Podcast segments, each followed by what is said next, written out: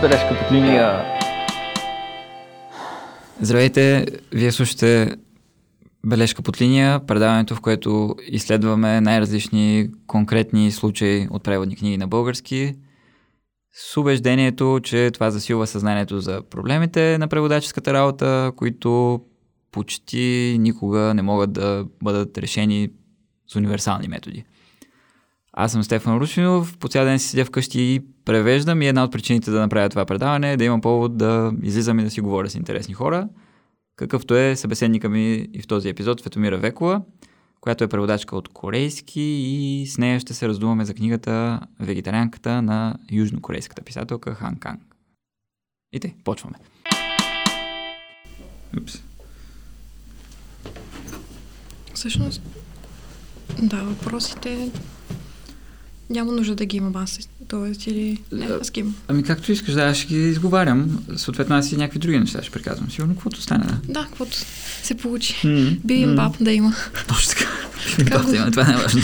така го казваме в Корея. така ли? Да, с когато различни работи неочаквани се смесят в едно, става бибимбап. Бибимбап. А, манджа с грозде. Точно. Ма, макар, че бибимбап може да е положително, сигурно. Манджа с грозде е по-скоро отрицателно. Да, бибимбап има по-скоро положителна такава конотация, бих казала. Имаме ли на български нещо такова? Мишмаш.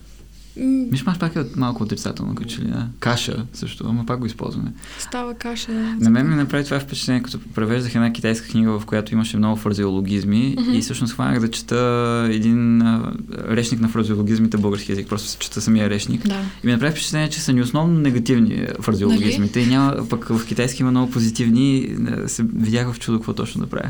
Това беше, между другото, един от проблемите, които имах при превода, че нямах достъп до български речници, които да ми помогнат с превеждането на различните фрази и фразеологизми.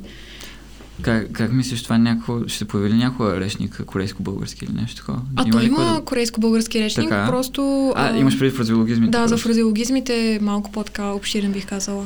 Е, да, ма предполагам, че ги има в тълковни речници. Да, но аз бях в Корея и нямах достъп до а, тези, освен ако не са онлайн, което имаше онлайн, разгледах, разбира се, но в България нямаше как да проверя тези така наречените хард копи. Имаш преди бъл- българските Да, да, да, за, да- за да мога да преведа. Да, защото идеята там е, че то така иначе тру- трудно се намира в контекст, Да. в, в художествена литература, дори да има някакъв речник, а, вероятността е да не ти свърши работа всъщност. Много Това- голяма. И, и трябва да си го измислиш там, да си го изкараш от... Да не казвам М, Така е, да. Добре, а, така. Тук сме с Цветомира Векова, преводачка от корейски язик на книгата Хан Канг, на книгата на Хан Канг, вегетарианката. Сега, моето редовно оплакване е, че на български няма достатъчно китайска литература, но положението с корейската ми се струва, че е още по-зле. Да. Имаш ли ти наблюдения и предложения на какво се дължи това и как може да се промени? Защото на мен наистина Южна Корея ми е страшно интересно пространство и ми е много любопитно какво се пише на този език. Ами, за съжаление, наистина е вярно. Мисля, че пазарът за корейска литература в България е много малък и се надявах всъщност вегетарианката малко да от- пооткрехне вратата, така че да може да навлязат още заглавия, които да бъдат преведени. Не от мен, а от други специалисти, да речем, в нашата сфера, защото има достатъчно в Софийския университет и не само. Това, което наблюдаваме е, че тъй като имах, така да се каже, преговори с няколко издателства след вегетарианката, корейските издателства изис- искат много висока цена за авторските права, които продават. А, даже днеска бях в Гринуич и видях една книга, която е издадена от Изток-Запад и тя е корейски приказки.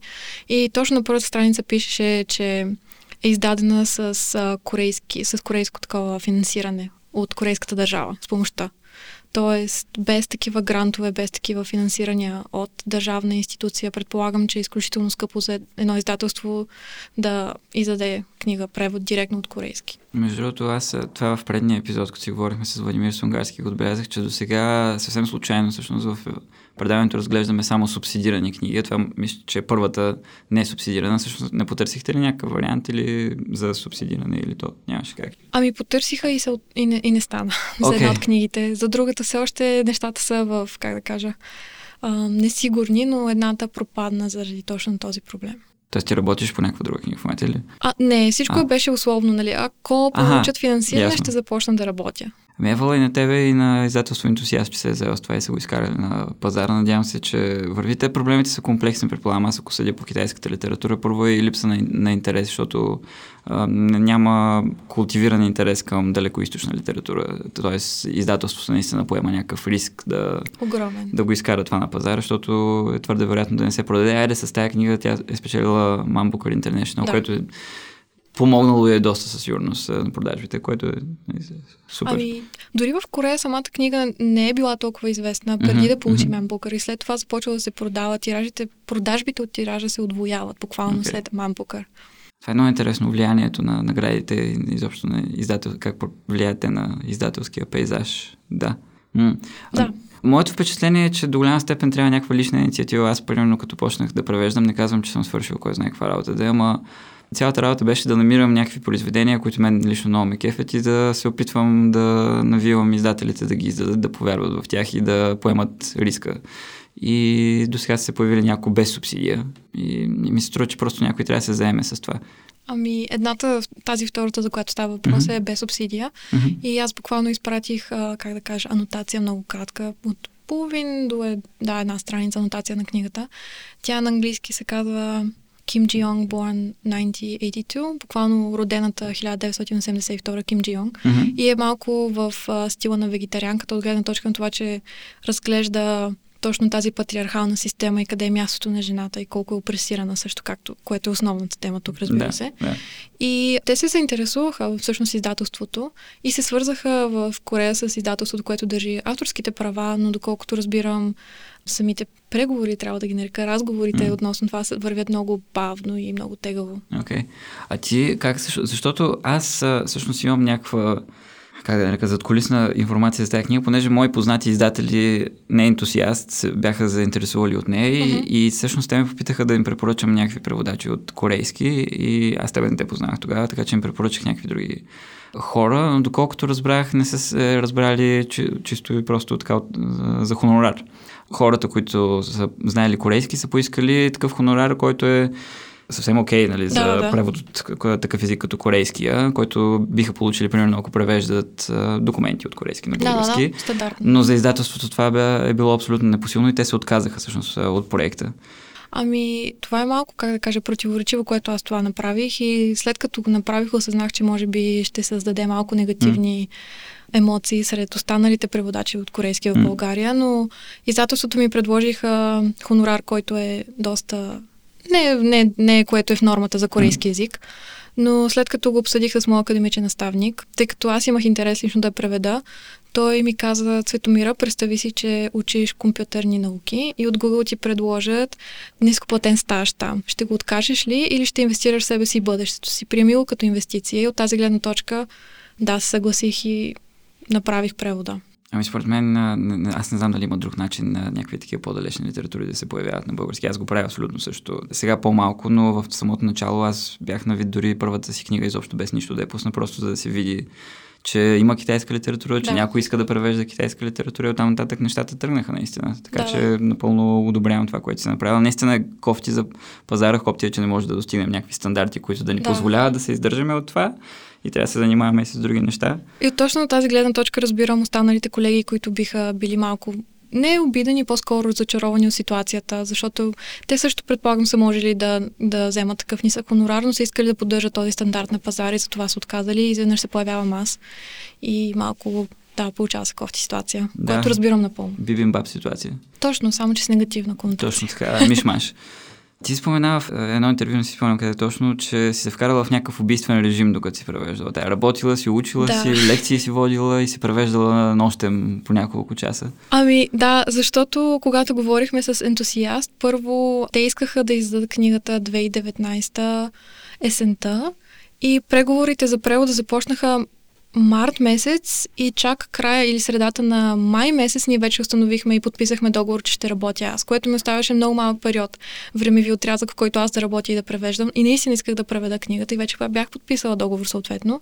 И просто нямах избор и трябваше да върша това, което е част от моето ежедневие, което са лекциите и бях асистент също и също време да обърна внимание на книгата и превода.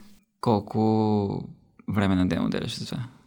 А, ако трябва да разбия деня си изцяло, М. тогава бях преди обяд работил в офиса за международни отношения, което е от, да речем от 9 до 12. След това имаше обедна почивка от 12 до 1 и от 1 до 5 часа бях асистент за, в, един много интерес, една много интересна лекция, която беше Северна Корея и нейната култура и политика. И там, тъй като асистентите не са като в България да водят лекции, Точно ние... това ще го питам, да. Да. Ние вършим административната работа на професорите Окей. и ако трябва нещо да се включим в часа да помогнем за дебата, да, малко да се пораздвижи и да, като цяло ние не водим лекции, не преподаваме и съответно през тези, да речем, от 1 до 5 а, лекции имах възможност от време на време, примерно 1-2 часа да превеждам и след това се прибирам в 5 и половина, да речем, защото аз живея в кампуса, там където е университета. А вечеря ми се започва от 8 до 2, 3, 4 понякога се започваше плътно превеждане, защото нямаше как иначе да успея да изкарам превода в толкова кратък период от време. И какво е така в ретроспекция? Как го виждаш този период? Мъчение ли беше или удоволствие? И двете? Бибимбап. Бибимбап. Да. Беше смесено, защото от една страна беше наистина убийствено трудно и бях постоянно изморена. М. И вече накрая имах чувството, че искам просто да приключа, да, да завърша това нещо, но беше страшно интересно, беше много голямо предизвикателство. Сега аз не съм сигурен доколко, понеже това ти е първа книга а, и доколко ще ми е адекватен въпрос, ама как, как мислиш, ако имаше повече време, щеше ли да е различен резултата? А, да. Окей. А, мисля, че щях да обърна повече внимание на някои неща, които превеждам, защото аз, когато предадох превода, нали, крайния му вариант, а, естествено е имало сигурно машинописни, правописни така грешки, но М. а, минах няколко прочита преди да го предам и преглеждах как съм превеждала и горе-долу се опитвах да проверя изреченията, дали звучат добре, М. разни фрази и така нататък. И съответно, мисля, че ако имах повече време, щях да направя повече такива прочити, например, да махна тези де причастия, които не ми направиха впечатление първите пъти, като Окей. чето. Ама сега ти правят вече. Да, сега като ги видях, бях, вау, те са толкова видими, толкова очевидни. Имаше доста и някакви, които съвсем... Просто дали, аз нямам нали, нищо против да е причастията като граматически похват, но а, имаше някакви, които изобщо можеха да нямат нужда от тях. всъщност. Да, да, да. Точно от тази гледна точка мисля, че ако имах повече време, можех да направя този прочит, който да ги извади и да перефразирам по някакъв по-подходящ начин, по да върви по-гладко, да речем превода. Ами сега, с риск да те вкарам в някакви неприятности с а, издателството и с хората, с които си работила, аз ще кажа, че това е работа на редактора всъщност. Особено ти, като това ти, ти първия превод, това окей, ня, някакво пропускане, ама е работа на редактора да, да ти каже, абе, тук не са ли много тези причастията. И също и сегашни деятели, тези, които завършват на ща. Ща доста имаше, нали? Имаше Да. такива, да. Корейският език, директ, Така. директният превод а, на български, ако трябва да го преведа директно, има много такива. И за това Окей. мисля, че просто когато превеждах, имаше моменти, когато превеждах директно и ги оставях Окей, така. то е идвало плавно така просто, да. За да иллюстрираме една такава, едно такова с идея причастие, тук съм извадил някои изречения. Примерно има той я бе смачкал на топка и я бе взел със себе си, качвайки се в таксито на път за дома. Което примерно може да стане, той я бе смачкал на топка и я беше взел със себе си в таксито до дома. Без изобщо тази дума всъщност. Качвайки се, да. М. Ти беше ли чела книгата, когато ти я предложиха? А, бях чела на корейски и на английски преди това. Даже имах а, лекция върху У. книгата и тематики, тематиките, които ви влизат в нея, но на корейски. отново. Беше слушала или беше водила лекция? О, не слушах. Беше слушала лекция. И, Да. и ти беше харесала книгата? Да, да, тогава а, всъщност тя лекцията беше водена от един, един от водещите литератори в Корея, който се занимава с съвременна корейска проза, не поезия, защото моята специализация е по поезия. Аха. И съответно той дори е, се познава с Хан Кан и говореше нещата, ги разказваше доста гледна точка на човек, който е говорил с нея лично. Аз нямах такава, такава възможност, защото, както казах, всичко стана много бързо. Мгм. Ама замисли ли се дали... Имаше ли някакви моменти в книгата, които не ги разбираш и ти си каза, ще ми се да мога да попитам авторката тук? Да, естествено, имаше такива моменти, но нямаше как да стане. Има ги, нали? Просто нямаше време или какво? А, да, нямаше. И Окей. по принцип, а, въпросният професор, за който става въпрос, той е нашият ръководител на катедрата. М. И съответно, връзката с него, контакта с него е много, как да кажа, трудно се осъществява. И той понякога си е в, офи, в неговия офис, поне кабинет понякога го няма. Е, в принцип, не знам, може би издателството може да помогне по някакъв начин да се свържи с или тя може и Фейсбук да има, или не знам ли. Писах на нейния имейл, който тя има така, има вебсайт, писах на Мгм. имейл, но нямаше отговор. И просто предполагам се е смесило с потока от а, имейли, коя, които тя получава. Ясно. Да, да.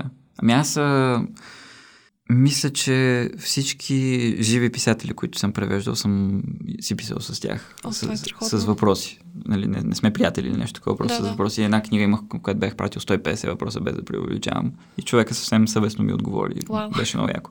А, защото имаше наистина много неща, които не разбирам. И които не Да. знам за какво става въпрос. Доколко ти пасна с- стила, доколко се наложи да така кривиш своя собствен стил на изразяване на български, за да се нагодиш към стила на Ханкан? Първото, с което трябва да започне е, че аз художествена литература не съм писала на български от много години, така че това беше първото препятствие, което трябваше да прескоча, така да се каже. В началото дори се притеснявах, че изреченията, които пиша на български, са или твърде дълги, или твърде тромави и не звучат както трябва, защото аз превод отново, основно съм правила от английски на корейски обратно. Аха. Корейски български това ми беше официално за първи път. И съответно това беше първият голям проблем. Но моят личен стил, тъй като аз също се занимавам отделно с писане, е много описателен, много, как да кажа, обичам много епитети и метафори, докато тя пише доста конкретно, доста изразява се точно какво иска да каже. И може би единственото, което пасна на моя стил, беше сънищата, които описвала в книгата. Те бяха тотално както аз бих писала. И затова ми бяха най-приятната част за превод, защото можех да ги преведа както аз бих искала. Тоест, аз там си лича аз като преводач Окей. по-скоро и писател. Останалото се опитах да предам не нейния стил. А емоционално как ти пасна? Защото тя е доста мрачна книга. И Да, за съжаление, имаше много моменти, в които разбирах как се чувства главната героиня, макар че тя е доста... Реално, единствено в тези сънища ние чуваме малко повече от нейните ли- лични мисли, нейния мироглед, вътрешен светоглед. И също когато има малко в третата част на книгата, когато говори с сестра си, тогава раз- я чуваме да говори реално. През останалото време тя е предадена през очите на всички останали. Ролята каква е на тях. Никога коя е тя и обикновено е коя очаква да бъде. И съответно това е едно от нещата, които мисля, че най-много аз самата имах връзка. аз не знам, със сигурност е някаква спекулация, обаче да, го усещах това силно и за мен това наистина също беше някакъв основен мотив, мотив, който забелязах, как ние виждаме основно очакванията за нея и всъщност никой не пита каква е тя всъщност, всички казват единствено каква трябва да е. И някакси усетих, че преводача също го е усетил това по някаква причина. Не знам дали не, не е някаква мистика това, но Ами, мисля, че за съжаление това е нещо, което много жени по света могат да Окей. споделят като усещане. м- А, не коя си ти, а ти си като майка, ти си дъщеря, ти си нечия сестра, но ти не си ти. И съответно така представиха и нея. Да, със сигурност този проблем е по-голям при, при жените, го, го има и при мъжете определено. О, разбира се, да, да. М. определени очаквания. Те не са само за, специално единствено за жените, но тъй като е написано от перспективата на жена М. за жена, мисля, че от тази гледна точка аз можах да се свържа повече, да Окей. речем. Това е интересно също. В предния епизод пак говорихме за това как на, на български а, издателски хо- хоризонт, пейзаж, картина, ситуацията основно е жени, които превеждат мъже. И всъщност това е първата книга с авторка жена, която ние разглеждаме. И не знам, струва ми се, че е редно да се поговори малко по, по този въпрос. Какви точно м, резултати се получават, какви точно ефекти има това, какви точно дефекти има от това явление. Та е това, което ти казваш, че си изпитала някаква свързаност с това, усетила си някаква, някаква съпричастност с това. Аз си мисля, че от българския текст се усеща наистина. Сега не знам доколко това е просто внедрено в оригинала, ама на мен ми се стори, че е част от превода и, и се усеща добре. Така че в този смисъл, може би, наистина мъж преводач тук. Може би нямаше да усети, как да кажа, тези подводни течения, емоционални, които авторката е вложила. М. Аз се опитвах, когато излезе преводът на английски, Дебора Смит, която го написа и спечели манбука реално, тя беше доста критикувана, че разкрасила превода, че е махала разни неща, че има много грешки. Но тя го е предала по един начин, който да бъде възприят от жените на Запада и феминизма, западния феминизъм, който се различава от този на изток. Според мен двете книги се четат много различно на английски и на корейски. На корейски имаме една главна героиня, която просто е извадена изцяло от самото действие. Тя не е вътре в него. Те просто всичко, което се разказва е за това те как я виждат и за нейните функции. Но тя е извън всичко това. Тя е това дърво, в което се превръща. Тя не е част от това общество, което я потиска. Тя тотално излиза от него, докато английският превод, например, тя активно, едно активно се бори срещу тези а, така да кажем, а, неща, които са и поставени от мъжа и от а, съпруга на сестра и, и има малко такова. В корейският оригинал бих казала, че тя не е просто пасивна, тя въобще не е част от нещата, докато в английското тя е активно се бори срещу това, това, е много, случва. това е много интересно. Как се е получило това? Чисто езиково позволява ли го това корейски да бъде тълкувано по този начин или е вече малко отвъд чертата според тебе? Ами аз четох интервюта с Дебора Смит mm-hmm. и тя каза, че нейният издател я е казал направи го така, че да се чете от публиката. Ага. И на места, когато тя е много, както казах, тя не е пасивна, тя просто не участва, Дебора го прави някакси, сякаш тя го прави на пук. Да речем, още в самото начало на, кни... самото начало на книгата има един момент, в който тя излиза от стаята и на корейски тя затваря внимателно с дланта си, mm-hmm. буквално като се превежда. Аз съм написала, нали, затваря с дланта вратата, докато Дебора Смит пише, тя бута вратата с крак. Okay. И когато се прочете някакси в контекст на това, което се случва, mm-hmm. сякаш тази жена, която затваря с крак вратата, тя каза, повече няма да те слушам на съпруга си, повече няма да правя това, което ми казваш. Докато другата е някакси аз вече не съм част от това нещо, забрави за мен, излизам от тази сцена. И така има такива много дребни, такива, как да кажа, финни моменти, които аз поне виждам като човек, който се занимава с литература, които показват активният герой, нали, главен герой и този, който въобще не е част от действието.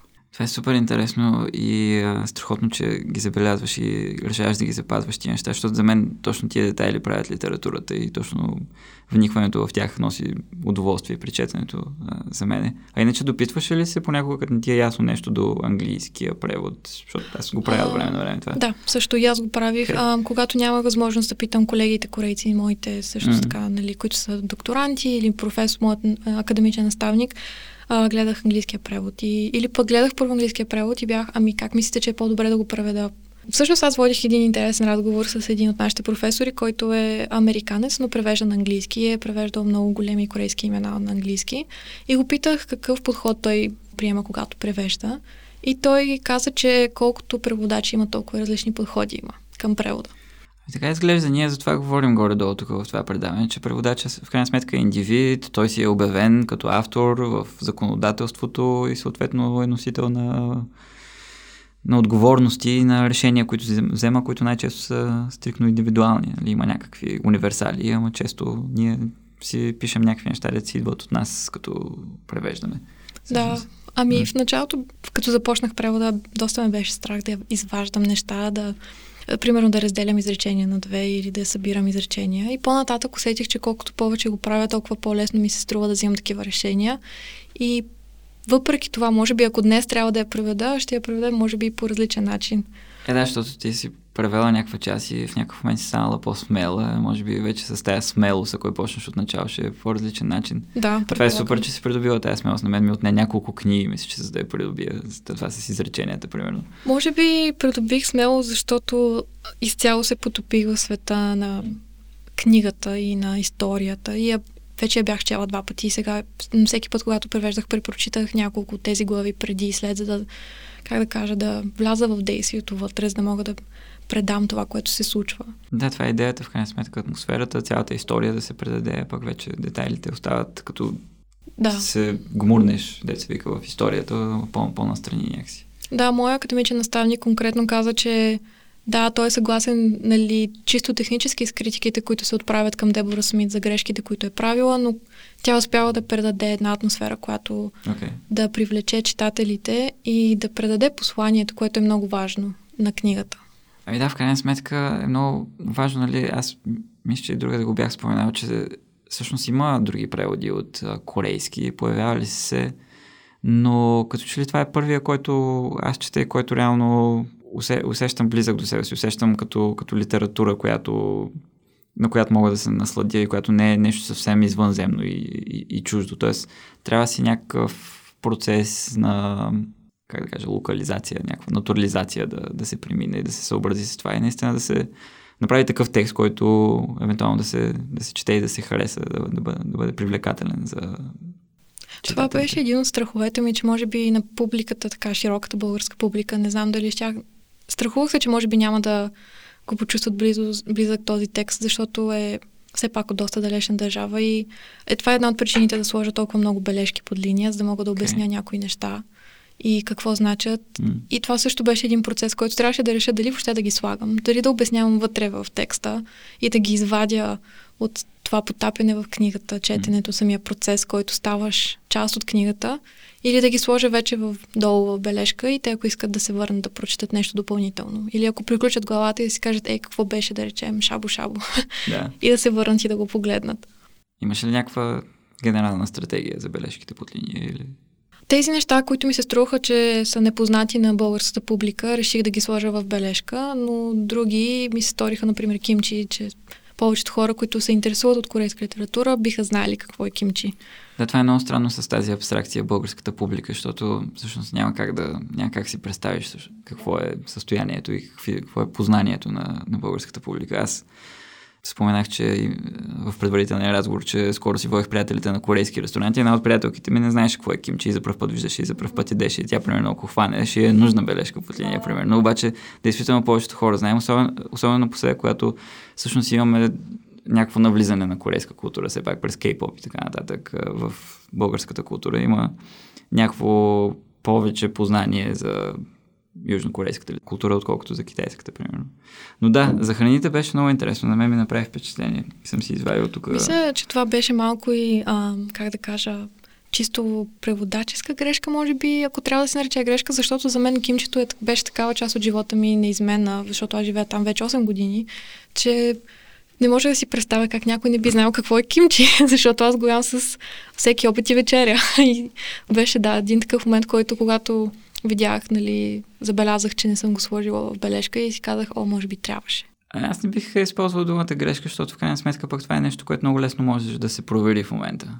Да. Включително ако го потърсиш на български, изписано кимчи, ще, Да. ще излезе супер много резултати. Веднага ще разбереш какво е, докато шабо-шабо, ако потърсиш на български, по-скоро няма да ти излезе Да. и в този смисъл мисля, че добре си ги разграничила. Но аз имах, мисля, че не знам дали съм си го записал. Имах нещо, което ти не си сложила бележка под линия там, Мгм. А пък а, аз не знаех какво е. Булкоги. Как? А, пойкоги. Да, това, е, това не знам какво е. Това е мо, как, отново такова, как да кажа, малко лично, защото всеки, всеки чужденец, който дойде в Корея, дори да е за кратък период от време, има две основни храни, които му се представят. А, това беше едно те, не, телешко с... Да, телешко Окей, с се- се ориз. Да, да, да. да. И бибимбап, което е нали. М. на различните зеленчуци, объркани с ориз и този лютив а, сос от пипер, от, па, как трябва да се нарече, кочуджан се Така, нарича, да. да. И съответно това са две неща, които даже сред, сред как да кажа, чужестранната общност в Корея дори е такава шега, че да, всек, като си чужденец трябва да обичаш буркоги И бибимбап. и бибимбап. и Има, бибимбап. имаше ли бибимбап в тази книга, споменат? Не, не мисля. Мисля, Май- че май бяха нямаше, малко да. по-такива ястия, които са всъщност са нормални за ежедневието на един М. корейски, на един кореец или корейка, няма значение, но в, за чужденците не са чак толкова привлекателни. Имаше кимбап, което е такова, Ами да, да го наречем... като суши. Да, Прав- да нещо корейската вариация на суши. Имаше на едно място, където беше писала мариновани салати аз се зачутих дали турши не е по-добра дума или това ти идва твърде българско и твърде или не. Много си прилича. Това е нещото. Например, Да. кимчи, буквално. Буквално кимчи е просто така нареченото китайско зеле, което е кисело зеле направено с а, този сос, нали, който е лютивия кочуджанг. И това е. Да. И колкото хора от България са го опитали, казват, е, това е като кисело зеле. Само, Ето че се лютивко. слага и някакъв рибен сос също. Е, да, да, то това вече са нали, такива особености за сосовете от тази част на света, но лесно може да се постигне тук, например, да се направи и в България. Няма да, да, проблеми. моята приятелка миналата година направи кимчи. Ние си правихме кимчи с ориз. Аз, а, да, аз го в момента се чудя дали не трябва да си направя, защото започва да ми липсва. Да, о, да. да. Само две седмици. Има, а, не съм си купувал в а, Фантастико, продават в едни бурканчета, но не съм си купувал, понеже моята приятелка направи един леген а, през зимата и ние а, го ядем все още. Но има вече се продава, така че. А, видях в Lidl, сестра ми си взе от Lidl малко броканче с кимчи и беше сравнително. Окей ли беше? Да, беше окей, не беше кой знае колко зле. Очаквах М. да е по-зле, честно казано. Между другото, а, приятелката ми според мен направи по-хубаво кимчи, отколкото това в ресторант, в корейския ресторант, на който ходихме на ден. Не знам как да го тълкувам, може би да. Сега по линията на непознатите храни имаше нещо, което ми се стори странно. Имаше едно изпържено в бульон. Това възможно ли е му? Не, някакси не мога да си го представя. трябва да прочета отново за коя храна става въпрос, но мисля, че те овкусяват и така се изпържва се едно в болона си това нещо, за което става въпрос. А на коя страница беше да го видя? Страница 18. 18. То... Мисълта ми е като е бульон, не се ли... Не се ли вари? Да, ми... А, Може да съм бъркал страницата. А, значи бульон от шабо-шабо, това, което правите обикновено след като яда шабо-шабо, оставя част от соса остава накрая и те го включват и започват да пържат вътре ориз с месо. Буквално вътре това, което остава от шабо-шабото, което е ядено. Я направя една бележка под линия за шабо-шабо, че, че слушателите може да не знаят какво е. А, как го бях описала? А, добре, ако искаш, ще прочети направо. А, дали го сложих тук беше някъде? А, не знам къде. То е. всъщност е китайско ястие, което шабо-шабо, което е в Корея, е просто вариантът, нали, както корейците го интерпретират. Също въжи и за така наречения джаджангмьон, което е а, спагети, т.е. не спагети, но да, нудли с а, черен сос. И е тотално различно от това, което наистина е в Китай, но те така го наричат. И също въжи за шабо-шабо. По принцип, а, поне от това, което аз прочетох mm. и разгледах и ми обясниха корейците, корейското шабо-шабо е просто различни видове зеленчуци в определен булон, заедно с гъби и меса, които се варят заедно. И след това се добавят съответно ориз и се яде. Между другото, като спомена спагети и нудли, какво смяташ, че трябва да ги правим? Защото при мен винаги е огромно колебание, като имам някакви такива дълги, тънки тестени изделия и не знам какво ги правя. Спагети или нудли или какво? Според тебе какво? Ами, от това, което съм чувала специално от колеги, които когато сме говорили, дори от приятели, когато кажа нудли, те си представят азиатският вариант на това нещо и когато кажа спагети, те си мислят италианското ястие. Също въжи в Корея. Когато отиваме на ресторант италиански си поръчваме спагети, когато отиваме М. в корейски, същото нещо е просто нудли, но корейската дума, която е мьон. И Да, на китайски е миен. Те са да, и то джаджанг мьон, реално е Окей. джаджанг сос с мьон, тези... нудли. Да, реално. Да. М. Еми да, може би ще се причупя и ще почна да използвам нудли. До сега аз винаги го пиша спагети. Понеже моя инстинкт беше като отидох за първ път в Китай, като почнах да си поръчвам някакви такива ястия и за мен в главата ми аз ядях спагети. Не, не изпитвах нужда от друга дума за това нещо. Понеже те се различават, нали? Ама концепцията някакси и усещането е сходно и затова ползвах спагети до сега, ама може в крайна сметка да почна да, да използвам нудли в някакъв момент. Просто съм забелязала, че всички мои, не всички, но голяма част от моите приятели чужденци нали, в, в Корея, когато им кажа спагети, буквално минават, и корейците включително мислят за Италия, да. Европ, Европа и когато кажа noodles, т.е. мьон, си мислят за Азия и съответно всичко, което се пред, предлага там в тези различни държави. А на, на, на корейски има ли отделна дума за спагети? Мьон, а, не, просто спагети.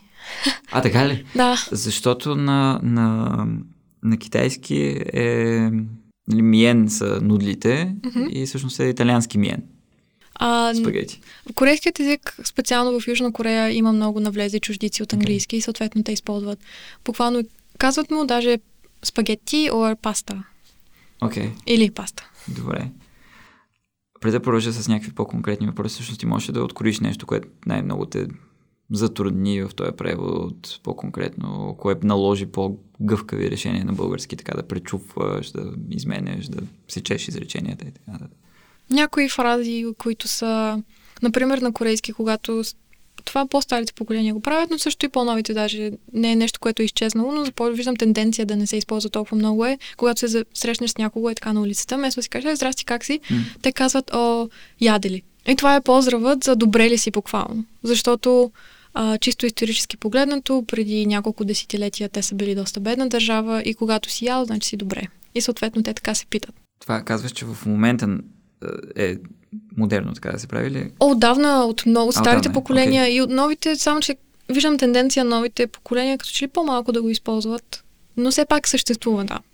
Не нали, нещо изчезващо. Защото ние като учихме китайски, почти във всеки урок ни, ни казваха, че именно това е поздрава, същия поздрав на китайски ядели.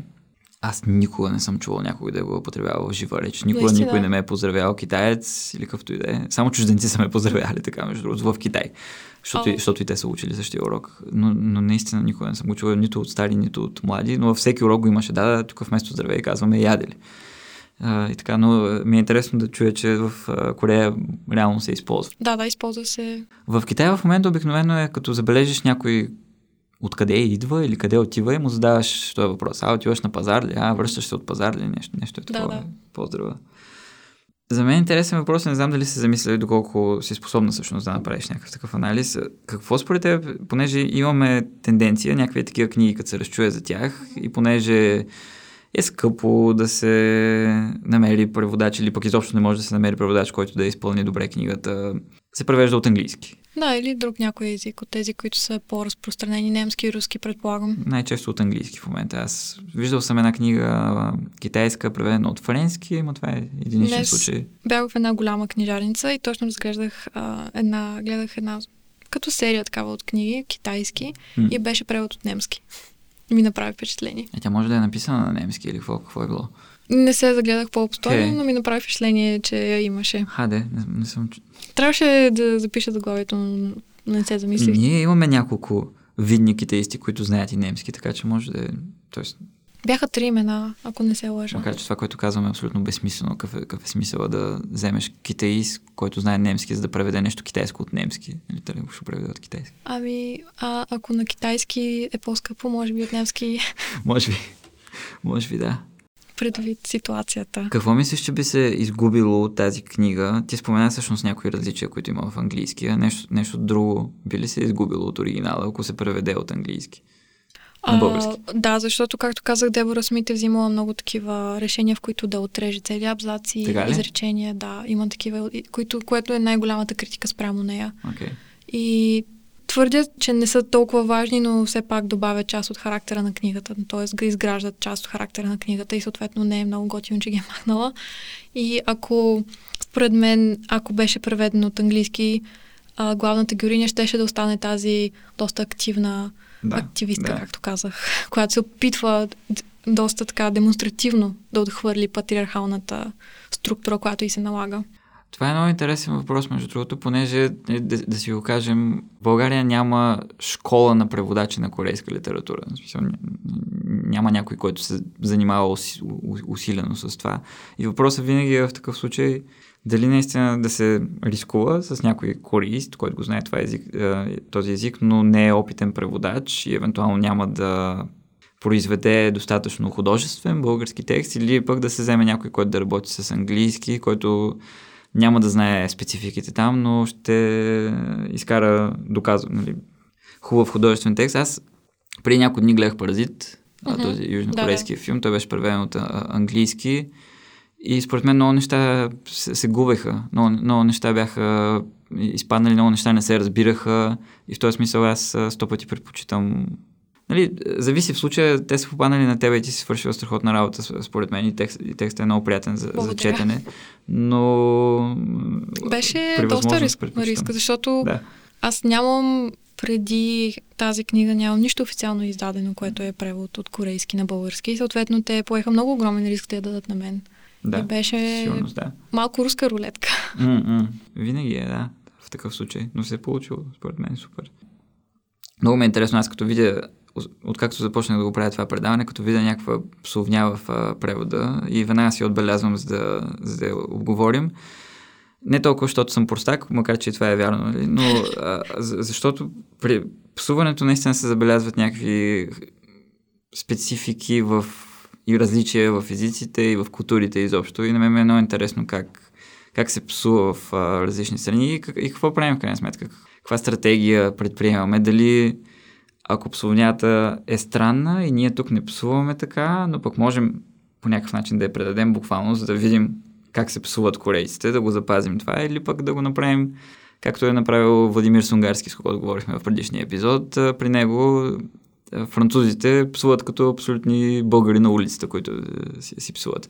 Та ето няколко фрази, които аз тук съм извадил. Имаше на страница 14 мамка му, какви са тези приказки мамка му на страница 185, какво по дяволите, какво по дяволите се случи. Сега не са съвсем вулгарни а, псовни, но са някакви. Сега мамка му, аз подозирам, че не е съвсем така на корейски, така че ще Ами, ми е интересно да чуя как. Като, не мисля, че е изцяло преводима, по-скоро е като фак. Shit, има двете значения на английски и съответно малко ги редувах според как го чувствам настроението на текста и кой го казва. Ама няма ли никакъв смисъл? Така съвсем буквално.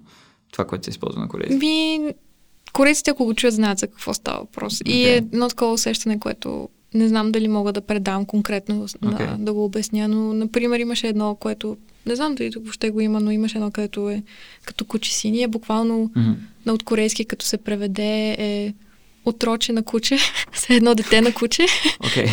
И, и реално те дори понякога използват втората част, от, като махнат кучето, разбира се, използват втората част, когато наричат собствените си деца, когато са малки. Разбирам, да. Корейският има псовни, разбира се, но не мисля, че са толкова вулгарни, колкото нашият език. български да. Да. Китайците имат доста...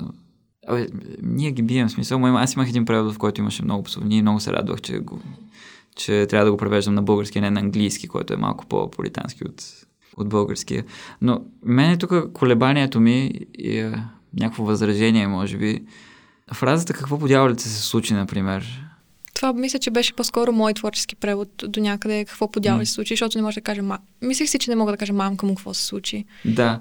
Въпросът е, говорим ли ние по този начин на български? Някой казва ли Какво по дяволи се какво случи? по дяволите се случи? Да. Това, е ми- като ми е филмите, тези, които дават по разни такива кабелни телевизии, където започват, о, ти куче си, не и така, Да, нали, така, и звучи супер. Нали, what the hell happened е, е много честотна фраза на, на английски, но какво дяволите се случи на български? Звучи малко изкуствено, предполагам. Ами не знам, той е навлязло много през английски, именно през защото Да. това не бива да се подценява, понеже преводите малко или много променят езика ни, вкарват някакви, някакви фрази, така че то хеме аз поне не го използвам, не казвам какво по се случи, обаче съм сигурен, че някои хора го използват. Примерно, когато в един епизод говорихме за думата шибан, и аз тогава възразих на преводачката, че аз никога не казвам шибан. И това не е а, толкова честотно, колкото факин, примерно, за да го използват. И веднага ми се обадиха някакви хора след това, като излъчихме епизода. А, не, не, ти си не си прав, ние тук редовно си ползваме шибан. За какво говориш? Така че може би и по дяволите е така. Аз си спомням, че брат ми, като бях малък, използваше по дяволите, може би под влияние точно на Да, преводни филми, които е гледал. предполагам. Така че е окей, окей в крайна сметка. Ама аз си бих, бях, бих измислил нещо друго, сигурно. Ами, това е моментът на недостатъчното време, бих казала. Може би, ако okay. имах време, щях да мина да разгледам конкретно да си разделя нещата точно тематично и да погледна, примерно, определени фразеологизми, посовни дори и съответно точно тези бележките подред, които правих и може би щях да ги синхронизира малко повече, да има малко повече, как да кажа, да е по-гладко да текат М. нещата и по-единично, така, по един и същи начин. Аз при първата чернова при мен не звучат добре нещата. Познавам преводачи, които още при първата чернова горе-долу звучат добре и после го минават още веднъж и, и са окей, го предават вече нататък. Но при мен първата чернова обикновено е лоша и аз отделям доста време за втора и, и точно тогава оправям точно и такива неща, които са получили буквализми, куци фрази на български и така нататък. Но и аз сега превеждам един роман, който, за който имам крайен срок и ми е много тегаво. Защото там има много неща за мислене, според мен, и се правят някакви компромиси, според мен. Ами, винаги трябва, според мен винаги е момент на компромис и това е ролята на преводача, да реши как да го направи този компромис. Не Мгм. може, според мен не може всичко да бъде предадено точно както е от другия език. М. И там идва ролята на преводача като писател. Пренаписва. Той не просто превежда, а пренаписва М, това, което чете. съгласен съм. Това за крайните срокове също си мисля, че много често издателствата напират да се издава по-бързо книгата. Те сигурно си имат някакви причини, кои, които аз не ги разбирам. Но въпросът е, че сигурно и ние трябва да даваме някакъв отпор, когато пък се даде съвсем кратък срок. На мен веднъж ми дадоха някакъв много кратък срок и аз казах, не, аз това не мога да го направя. Аз така ще трябва да работя и на коледа, и на рождения си ден, примерно, и, и пак няма ми стигне времето. Така че дайте ми още 2-3 месеца отгоре, примерно. И те ми дадоха какво да правят. Така че съм чувал доста преводачи да роптаят, а, много къси срокове, не знам си какво, не знам си какво. В крайна сметка ние трябва да се дигнем и да кажем, а тук така не става, за да могат и издателите да знаят какво е реалистично да се иска от нас. То е въпрос на диалог, си мисля. Тогава се получи с вегетарианката, се получи малко, как да кажа, не знам дали думата е интересна, но те искаха превода конкретно, за да издадат есента и изведнъж превода беше избутен за зимата и след това реално излезе следващата година, юни месец. Тоест имаше една, едни 9 месеца, в които те бяха в процес на М. каквито процеси протичат в издателството, нямам представа. И аз в тези 9 месеца можех да премина този превод толкова много пъти да го изшлай, доишлайфам, така да се каже, ушлайфам. Да, да. Същото го имаше и при мен в последната книга, която преведох. Тя още не е излязла. Срока ми беше 30 септември, Мгм. като аз я преведох и си бях дал един месец да я мина след това за втори или за трети път. Но още като почнах се оказа, че един месец ще ми е много малко. Писах на издателството да ми дадат още две седмици. И всъщност септември и октомври аз прекарах почти всеки ден по 14 часа пред компютъра да, да си поправям черновата. Заболяме кръста, всичко ме болеше в някакъв момент, защото те искаха да, да е готова за коледа.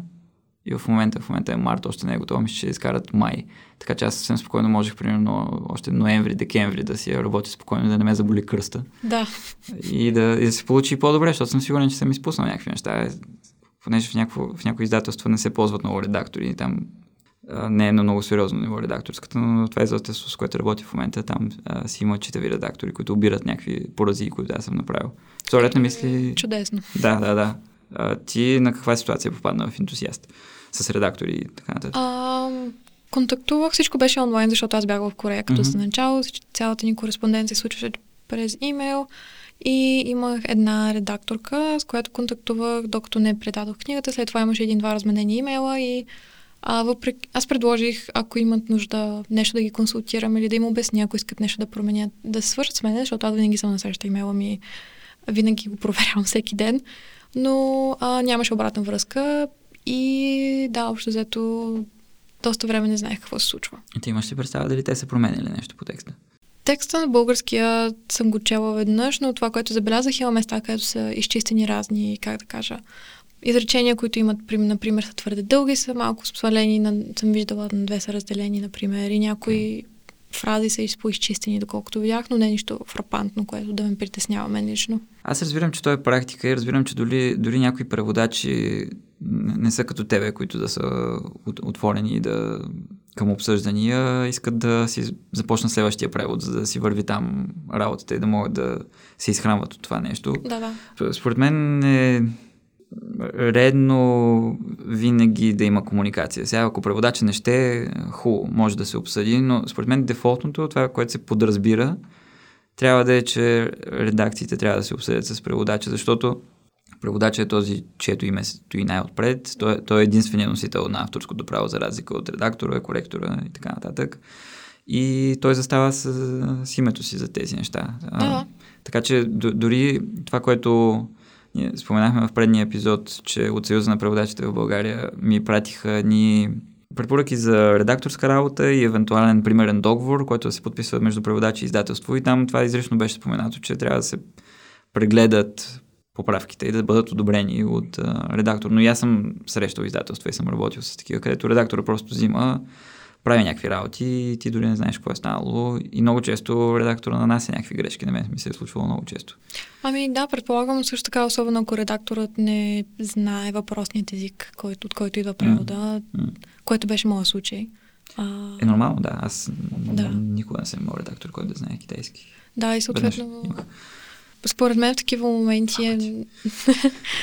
да, е важно реално да се консултира с преводача, когато иска да нанесе някакви Абсолютно, корекции, да. защото може да се промени целостта на текста, да се промени идеята, която се вкарва, както казах, такива много фини неща, които mm. обясних в началото, понякога могат да създадат друго усещане, което преводача не е искал mm. да вложи в този текст, да речем. Така че редактори, ако слушате, имайте предвид, Цветомира иска да обсъждате с нея поправките си, ако работите с нея в бъдеще би било, да, оптимално. Mm-hmm. Също като говорихме за ядели като поздрав, направи ми впечатление и репликата А, вие дойдохте, имаше на, на едно място, то като поздрав. И на мен това ми влезе съвсем естествено, защото и в Китай се поздравяват по този начин, но се чуя аз съм го имал, мисля, че един филм като превеждах, го имаше това и много се чуих как да го преведа, защото на мен, а, вие дойдохте или а, дойдохте, малко ми се струва неестествено. Не, не, български, да. не бихме казали. Бих се замислил дали да не го преведа. Здравейте, според те, ти как мислиш по този въпрос? Стоиш ли зад а, избора си? Това е интересно. Ам, конотацията е горе-долу. О, здрасти, нали ти си тук, реално. Да, да. Може би в следващ превод, ако се появи отново, може би, ако под позволява контекста, би го сложила като О, здрасти, нещо от този сорт. Защото буквално това е емоцията, която стои зад. О, ти дойде. Защото това пак е някаква характеристика, някаква екзотично за нас. Всъщност Да. начина по който се поздравяват другите хора не е фатално, не е да не се разбира съвсем. Нали, ние не бихме казали това, ама това не означава, че не трябва да го преведем така. Да, В този смисъл е съвсем приемливо да се вземе някакво такова решение, да видим, а, вижте, като се срещнат, си казват, а, вие дойдохте, колко странно. И да, да го има това. Въпросът е дали това не отклонява много от историята, дали няма да изпъкне по някакъв начин, дали можем си го позволим в конкретния контекст. Сигурно е според случая. Ами, както преди малко говорихме, че преводите влияят на езика, според мен те също така помагат на хората да научат много за определената култура. М. И съответно, защо го преведох така? Защото според, исках да се придържам възможно най-близко до корейска, корейският оригинал, като за начало и второ, защото когато го прочете някой, който не, не е запознат с Корея и корейски език и корейската литература, съответно а, биха си казали, о, те така се поздравяват в Корея. Интересно, нали? И това е реалността, реално. М. И ако да речем някой, това вече нали, е много, как да кажа, като мечта някой в училище да го прочете и да си каже, о, вау, това е толкова интересно, искам да науча повече за Корея и да влезе в университет и така нататък. А, да, това е едно от нещата, които си мислех, когато превеждах определени такива фрази. Супер, че се замислил за това. Аз по всяка вероятност, ако го срещна сега на китайски по, по такъв начин, не, не би го направил така, но напълно подкрепям твоето решение и го... Не, че аз съм някакъв авторитет, който тук сега аз решавам дали това е правилно или не, но личното ми мнение е, че Е, със сигурност имаш повече опит с решение. превод и издаване на книги. малко, съвсем малко. Съвсем малко, в кавички. Имаше разни медицински термини в а, О, тая, това тая беше книга. ужасно. Да, да. По- Заподозрях как се справя с тях. Прави... О, това беше с речник и с въпроси директно към хора. Как, как трябва да го преведа това нещо? Защо трябва да е така? Защо? Особено последната, третата част там бяха най-много. Всъщност, във втората част, в първата част е характерно, че там се говореше много за храна. Втората част говориха много за изкуство, за рисуване, за цветове и цветя. И в третата част говорим за това дърво и съответно за болницата, и т.е. психодиспансера, в който тя а, сестра и а, записва, така да наречем. И в трите имаше различни неща, като особености, които ме затрудняваха. В началото как да предам тези астия, така да се... Когато ги прочетеш, да ти се сторят интересни, вкусни, да си го представиш някакси на теб, да ти се напълни устата с слюнка. Втората част беше нали, погледа на а, съпруга на сестра и той е ам, съответно художник, човек на изкуството и трябваше, мислех аз лично, че трябва да се предаде това негово виждане към изкуството и цветовете и как цветята какво представляват, как ги вижда той, на които рисува по тялото и него, неговото собствено и как вижда това нещо. И съответно вече третата част страшно психологическа, мисля, че може би беше най-психологическата част от всички, където имаше най-много такива тематики. Там трябваше вече да се превеждат тези медицински термини и беше страшно трудно от моя си. гледна точка, да. И аз бих изписал затруднение кого пита за тях. Ами, питах моите така наречени ам, seniors, тези по-висши, старшите в моята специалност, защото ние там сме разделени на класове, в зависимост кой ни е академичния наставник и съответно имам тези, а, които са над мен, които са корейци, нали, Мгм. вече няколко години докторанти обикновено, които имат много повече опит и мо- мога, те винаги са отворени да ги попитам такива въпроси. Ама това как ти помага всъщност такива термини да питаш корейци за тях? Ами да ми обяснят какво точно, Какво точно е това? значи на корейски и когато го прочета веднъж на английски, вече мога някакси да си да го потърся и на български правилно как се казва и да, или да го обясня правилно, ако някъде не мога конкретно да го заменя. А търси ли някакви български специалисти, примерно лекари или нещо такова? Не, това. Защото това, което аз правя обикновено е да си изясня, без да питам китайци в такива случаи, като има някакви научни термини, горе-долу какво е и да изкарам някакъв за мен от моята лична гледна точка приемлив вариант и да изпратя примерно цялото изречение или целият абзац на някакъв лекар Мгм. и той да ми каже примерно, ами не, тук не е бъбрека ми, е мозък, примерно. Ти си направил така, че бъбрека да е в главата, управи го. Нещо такова проц- процедирам аз. Имаше един или два въпроса, които аз зададох. Например, втората част на книгата се казва Монголското петно. М. Това нямах представа как се нарича това на български. И питах майка си, която е лекар в този случай. Ето. Да, имаше, Така. мисля, че още един или два момента в третата част, когато отново се допитах до нея относно някои въпроси, но повечето питах моите Окей. корейците около мен. Какво беше това монголско петно? Нещо ми се губи в момента. Ми, реално е като а, такова порождено, рождено петно, което да. е точно на, на кръста долу в диската част на кръста се появява и е такъв а, различни цветове, мисля, че беше някак. Не си спомням даже какви бяха цветове. Такъв и никаво сини. Mm. И той го виждаше, този а, съпругът на сестра и го виждаше като цвете разцъфнал. Да, и оттам тръгвах да, и рисуваше. Му, да, да. А защо монголско? Център. Така е написано на корейски, така е английският му термин и така ми каза и майка ми на български, че се използва. А и на български се казва монголско петно, така ли? Да, доколкото разбрах. Окей, okay, добре. Да. Не, аз съм много а, голи бос по тия въпроси, така че. Аз много а, чудех се въобще, дали монголското петно звучи много, как да кажа, излага се цяла група от хора монголско петно и се чудих дали въобще е подходящо така да се сложи, но на така и на английски, така и на корейски okay. и така излезе и на български, доколкото разбрах. Имаме някакви такива, да.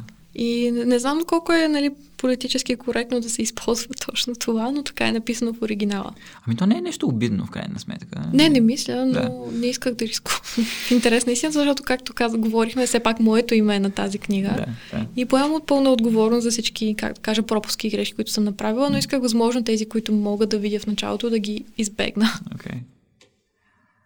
Интересно ми беше също едно междуметие, което си използвал, което подозирам, че е директно предадено от корейския. Беше за бучене в ушите. Mm-hmm.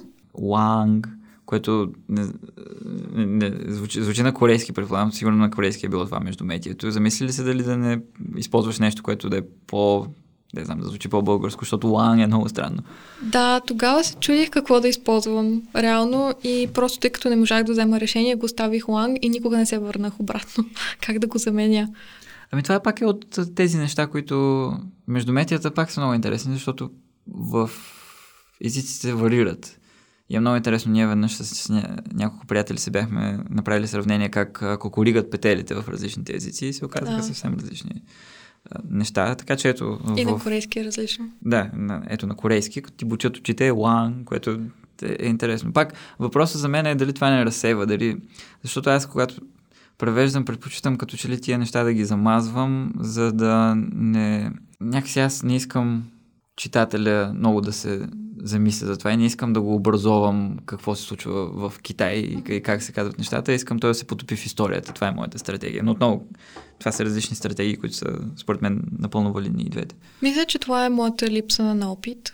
Малко се проявява в този случай, защото от една гледна точка исках да не прекъсвам точно това потапене в историята и затова сложих бележките подред. Mm-hmm. И в същото време, от време на време се появяват такива малки фрази, които в случая може да изкара читателя веднага от потапенето и да си кажат, о, вау, какво е това сега? Как, как може ти бучето ще е лан? Или кучето, когато лай на корейски е монг-монг. Okay, да е бал-бал, нали? Yeah, и съответно, yeah. какво се случва тук да си кажат. И да, отново мисля, че това е моята неопитност, която се проявява. И може би, ако имах и повече време и както казах, опит, щях да го изговаря по друг начин. Тоест казваш, че сега, ако би го направил, би измислила нещо друго за вместо ланг, или? Ами, може би шах или да измисля нещо друго, или поне да отделя повече време, от което това му отделих. Ясно, да. Ясно. да. Но то пак е интересно, точно тия неща са много образователни, според мен, читателя да види как в различните езици се използват различни неща. Много е стъписващо в някакъв момент, че ето, кучето лая по съвсем различен начин на, на да. корейски. И, а... Те се смеят по различен начин, ние смеем с ха-ха-ха, те смеят с к Това, а, а те ня, не може да нямат ха-ха-ха. А това е когато напишат ККК, е буквално е ха-ха-ха. То не е ли някакъв кик от това? Просто защото и на китайски има, има едно а, има и ХХХ. Да, и ХХХ има на китайски, но има и ХХ. Ами обикновено е ККК. Когато си пишем и, и кажем нещо смешно, нали, на български казваме ха но на корейски, когато си пише с корейци, винаги е КК или ХХ. Да, да не би там а, грамогласния смях да, да не е съвсем прият и да, да се счита за проява на лошо възпитание. В ресторантите не съм виждала такива проблеми. Всеки се смее, okay. както и говори доста високо. Mm-hmm. Особено тези, как да кажа, Малко грубо би било, би било да ги нарека кръчми, но са точно такива, където отиват директно и основно за да пият. Okay, да. Там е доста шумно. Какво друго би направила различно в ретроспекция така, като гледаш назад към този превод? Или не ти е интересно да мислиш за това, след като вече е минало и заминало? Понякога си мисля какво бих направила различно. Може би Да, както казах, би го минала няколко пъти отново превод, защото аз обичам оптимално най-много да направя първия, ако първата чернова да е оптимално най-добрата версия, която мога да направя към момента. Okay. И след това вече да са такива малки до изглаждания да добавя. Мисля, че това, което бих направила е да си поставям бележки, защото направих грешката да не го правя и просто някакси по памет вървях там, където съм запомнила някакви неща и 100% съм изпуснала други. Но мисля, че вече бих използвала малко повече, нали, а, да си слагам бележки отстрани там в comments, както е на, на Word, да си, да си отбелязвам точно къде, какво искам да проверя и как да го проверя. И съответно бих се свързала с okay. авторът на текста, за да... да. Въпреки, че се опитах, може би трябваше малко повече настоятелно да го направя. Да изяснят някакви неща, да. Да. Това, което казваш с коментарите е интересно, може би аз трябва да почна да го правя. Аз всъщност си отварям един страничен файл, в който почвам да блъскам неща и си казвам, а тук трябва да го провериш или пък примерно същия ден съм превел нещо и вечерта преди да завърша си го прочитам и си написвам, а, тая фраза е супер тъпата пак, трябва да я промениш при втория прочит. И просто си набелязвам каква точно е фразата, за да мога да я сърчна после в файла и да, да я обърна по-голямо внимание при втория прочит. И ми прави впечатление наистина, че тия файлове, в които си правя забележки, ми стават все по-дълги. Колкото да. повече превеждам, толкова повече неща си отбелязвам за допълнително и по-задълбочено мислене. Да, може да се нали, отстрани да се сложи като ком- коментар на определена фраза, дума да се подчертае и съответно мисля, че това нещо би го използвала тези функции на днешните да. програми, бих използвала доста повече. Е, това звучи далеч по-функционално от моята идея за страничен файл, да. Не се бях замислил изобщо, че може да се слагат коментари.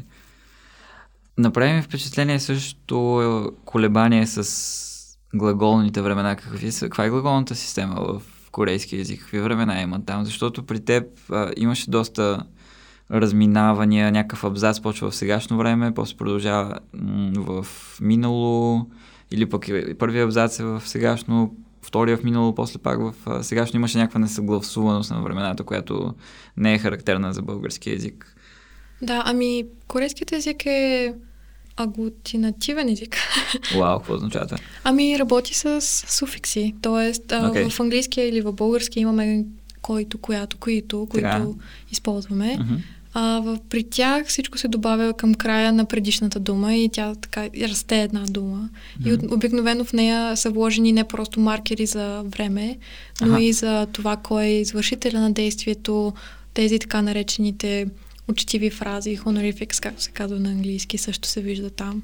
И съответно мисля, че имаше моменти, където а, отново аз, тъй като бързах да го свърша, превеждах така, както аз го чувствах, че mm-hmm. говорят и в един момент те прехвърлят на друго, но цялост, цялостното време, в което говорите едно и аз просто следвам текста и някакси се получи това разминаване, вероятно, което става въпрос.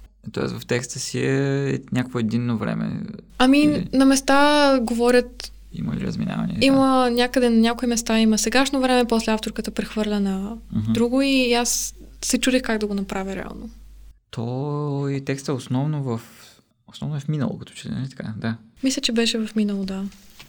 Да, о, мисля, че проблемът в третата част основно се появи, защото в, а, там се сменяха много сестра и за, говореше когато е оставила в санаториума в този психодиспансер, после говореше какво се е случило преди това. Да, там имаше връщаше се. Да.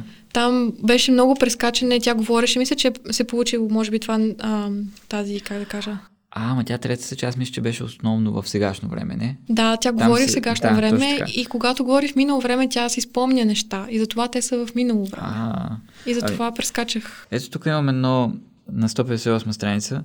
Рецепционистката я разпознава и поздравява. Това е сегашно време. Тя затваря чадъра си, от който капе вода и сяда на дълга дървена пейка.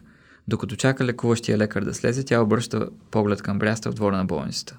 Дървото сигурно е поне на 400 години. В ясни дни то протягаше mm-hmm. многобройните си клони, оставяйки слънчевата светлина се процежда между листата му, сякаш се опитваше А-а. да й каже нещо. Да, това е защото тя си спомня дните, когато е ходила на, да, ви, да вижда сестра си предишни пъти и е описано... А-а. Описано е когато е ходила преди и тя отново се връща, а днес обаче той е обляно дъжда, мълче, мълчи, трябва да е, тук вече е моя грешка, мълчи до като човек, който има какво да каже, но го тъй в себе си.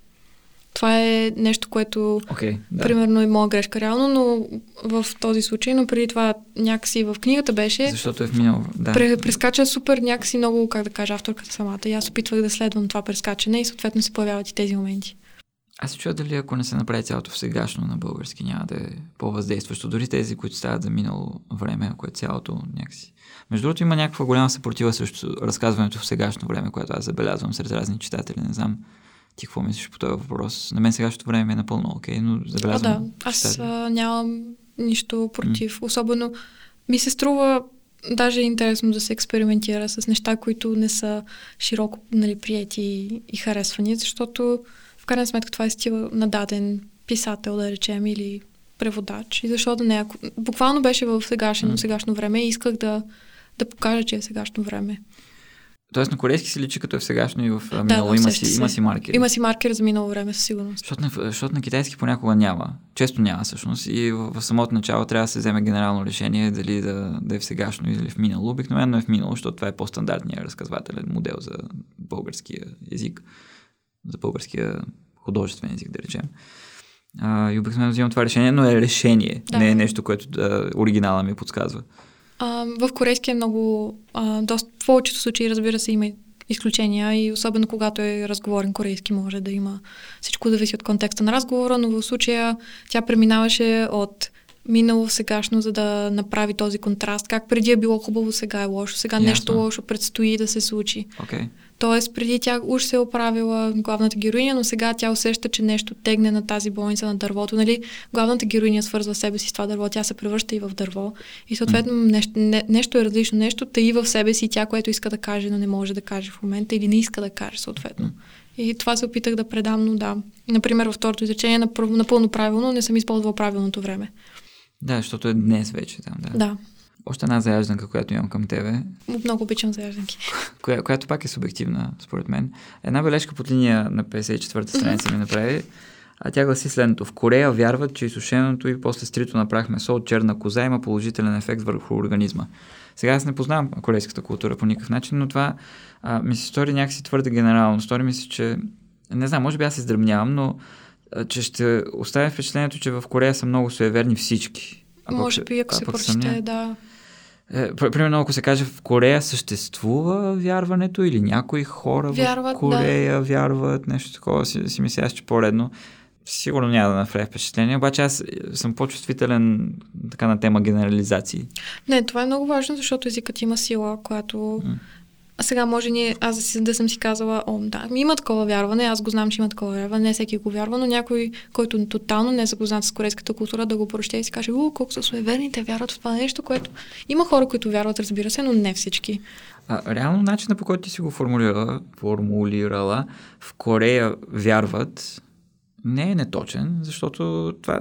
Някои хора. Буквално вярват. не означава, че всички в Корея вярват, просто в Корея го има това вярване. Обаче на мен ми се щеше да има нещо, което така изрично дава да се разбере, че не всички в Корея вярват, защото Основното тук е, че Корея за нас е тъмна Индия и че ние не знаем нищо за нея. И ако прочетем нещо такова, ще си кажем, а, окей, колкото по-далечно е, толкова по-сме склонни да сме податливи на, на генерализации, да, на вношения. Да, тъй като нямаме, нали, това е една от малкото книги с корейска художествена литература, която стига до нас и ние сме склонни да правим някаква генерализация. Айде, аз по-малко, защото съм За, да. ходил там и имам някакъв поглед върху нещата, ма общия читател, горе-долу ми се, ще, че, ми се струва, че следва да се вземе предвид това и да...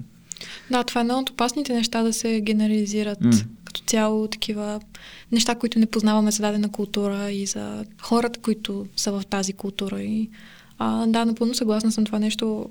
Би го променила. Не мисля, че сама би го видяла, но ако някой ми го посочи, го бих променила, защото съм съгласна абсолютно и тотално с това. Редактора трябва да ти го посочи. Може би тя също го е прочела като, о, това не, не генерализира, по-скоро... Може би да, да. може би да, да. И затова не е решила, не е казала нищо по въпроса. Добре, последна заяжданка, тя е съвсем дребна. На едно място има изречението едва на 32 години М бе станал първия от випуска им, който си беше намерил работа като професор в един голям университет. Аз дори не съм сигурен. Съвсем, не мисля, че професор все пак е звание, не професия. Не можеш, не можеш да кажеш, че си си намерил работа като професор. Може да кажеш, намерих си работа като преподавател и станах професор. Защото на английски професор е преподавател, не, не е обязателно. На, на български професор използваме само за да, титла. нали, нали има доценти, Точно има така, да. разлика, там няма, там има, Да. има нали, part-time lecture, което нали, тук не знам как се, или на, не знам как се води на български. Хоноруван преподавател. Да, Аз съм такъв. да, съответно. И след това стават асистент професор, нали, Да, професор да. асистент и професор, и те са, но те са защитили ам, обикновено за да стигнат до този въобще да станат хонору, хоноруван преподавател, са, първо са завършили докторантура задължително. Да, да. И след това се назначават по тези стъпала и е по-скоро професия, отколкото знание, мисля. За... Поне аз така го разбирам лично, но мога да греша, разбира се. Да, Защото... въпросът е, че на български е само звание. Да, на български, Не да. можеш да кажеш работя като професор. Също може, ли? може и да можеш. Не съм сигурна. Работя като преподавател и съм професор, примерно, да я знам. Да.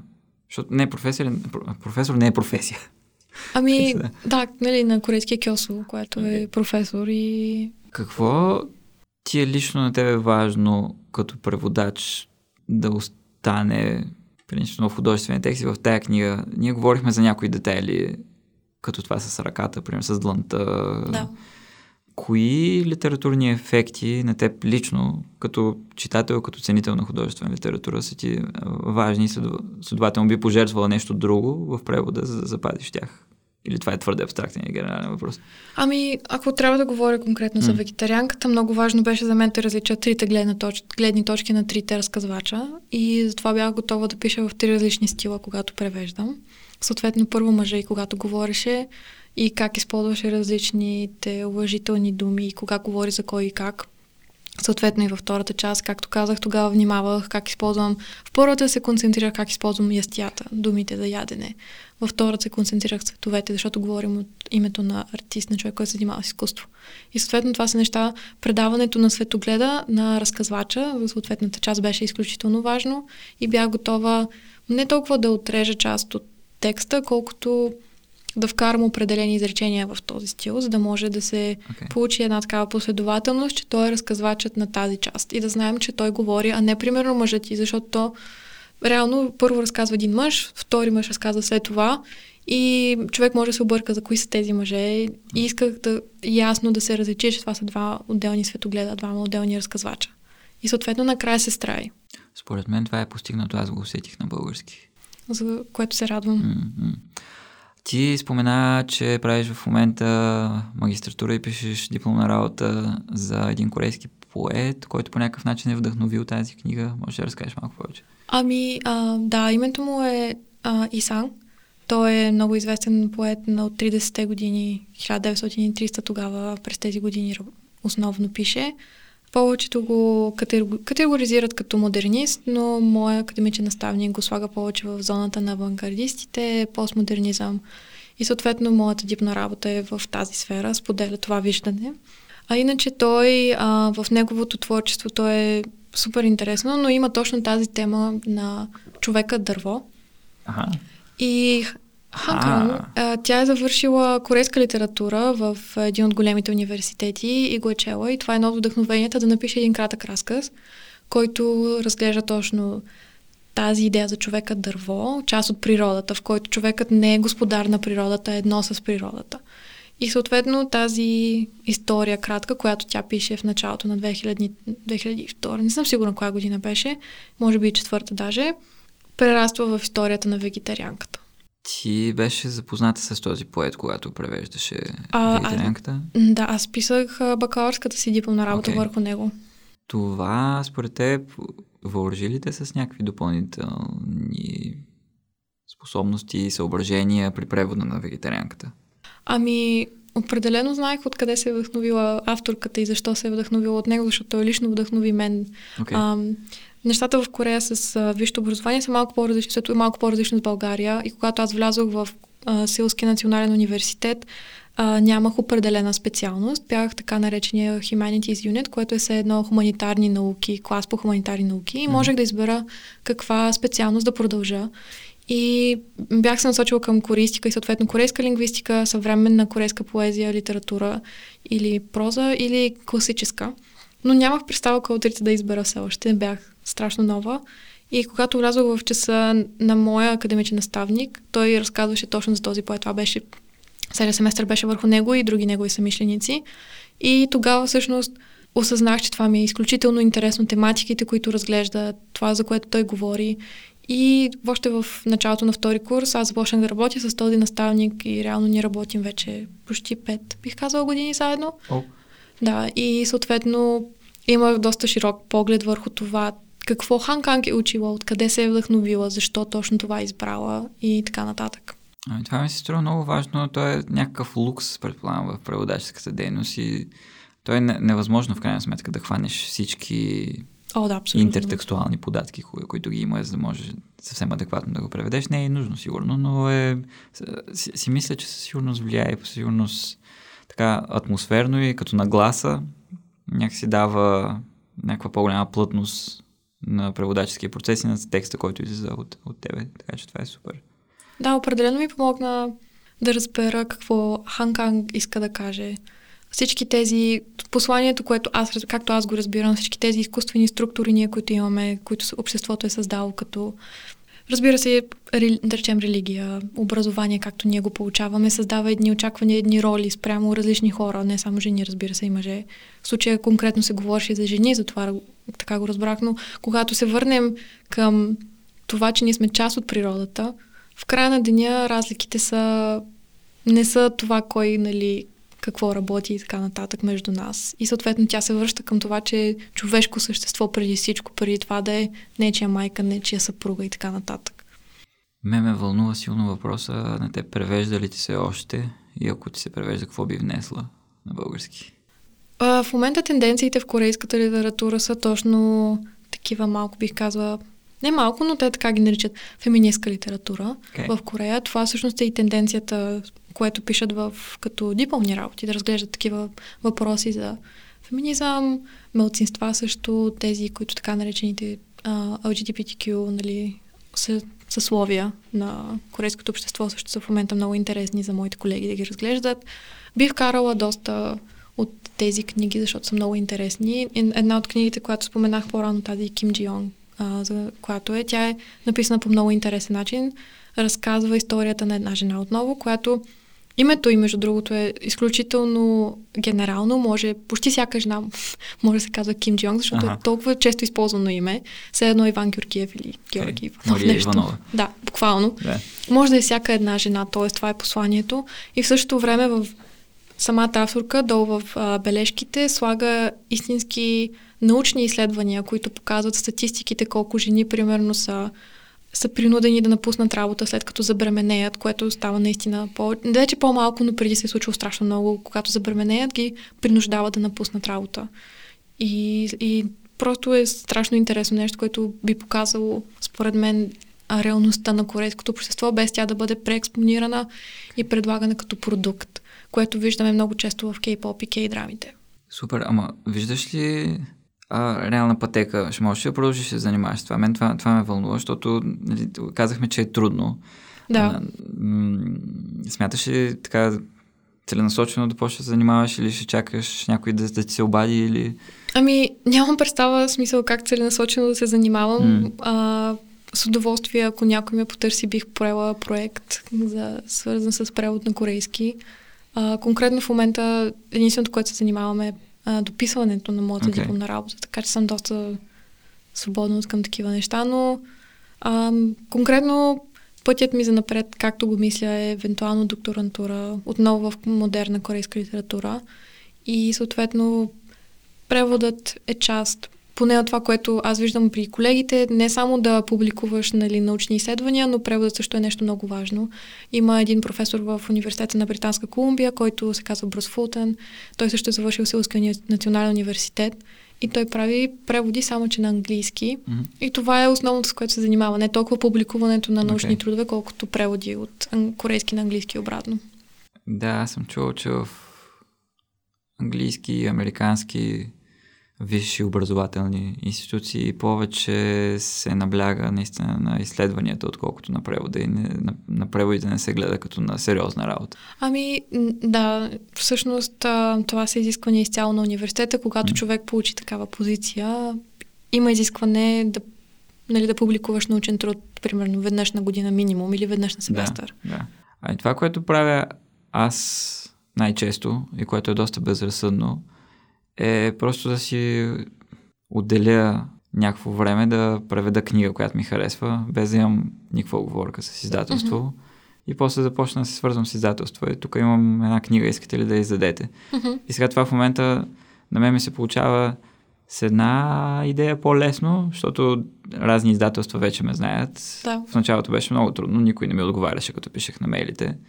Ако можеш си позволиш този лукс, аз те насърчавам да, да, да го правиш, защото наистина към корейска, към китайска литература в сред издателствата като че ли интерес няма. И аз не разчитам някой да те потърси. Надявам се някой да те потърси, да. Но, но не разчитам на това, пък на мен ми се чете корейска литература. Да. Така, че, Може би а, трябва наистина да започна тази книга. Някаква самоинициатива трябва да има, да. Да, да си я превеждам така или иначе и просто накрая да им представя готовия продукт и да кажем, купете правата и сме готови. Да, да, абсолютно. М. Добра идея. Може би ще се възползвам. Да, е, да. Ако мога, помагам с нещо.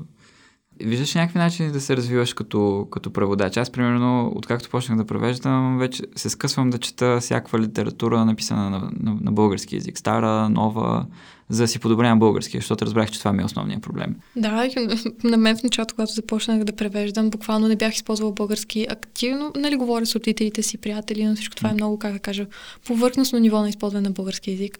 Не е художествен български язик. Осъзнах, че има много ограничения от към думи, фрази, изрази, които преди, аз преди четях страшно много преди да напусна България и които съм знаела и когато ги чуя отново съм, а, можех да използвам тази дума. И после осъзнавам, да, че четенето е много важно.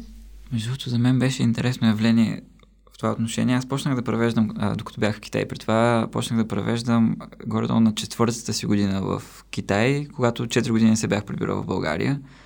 И имах чувство, че това, това беше най-вълнуващо за мен в превода, че излизаха някакви думи от мен, които аз реално вече ги нямах в съзнанието си, не, понеже в Китай много, много не говоря с българи, като се чуя с семейството си само да, говоря да. на български, но то пак е, както ти казваш, много компактно използване на езика. Да, да. Изведнъж от мен започвах, започна да блика някакъв език, който аз дори не подозирах, че го имам.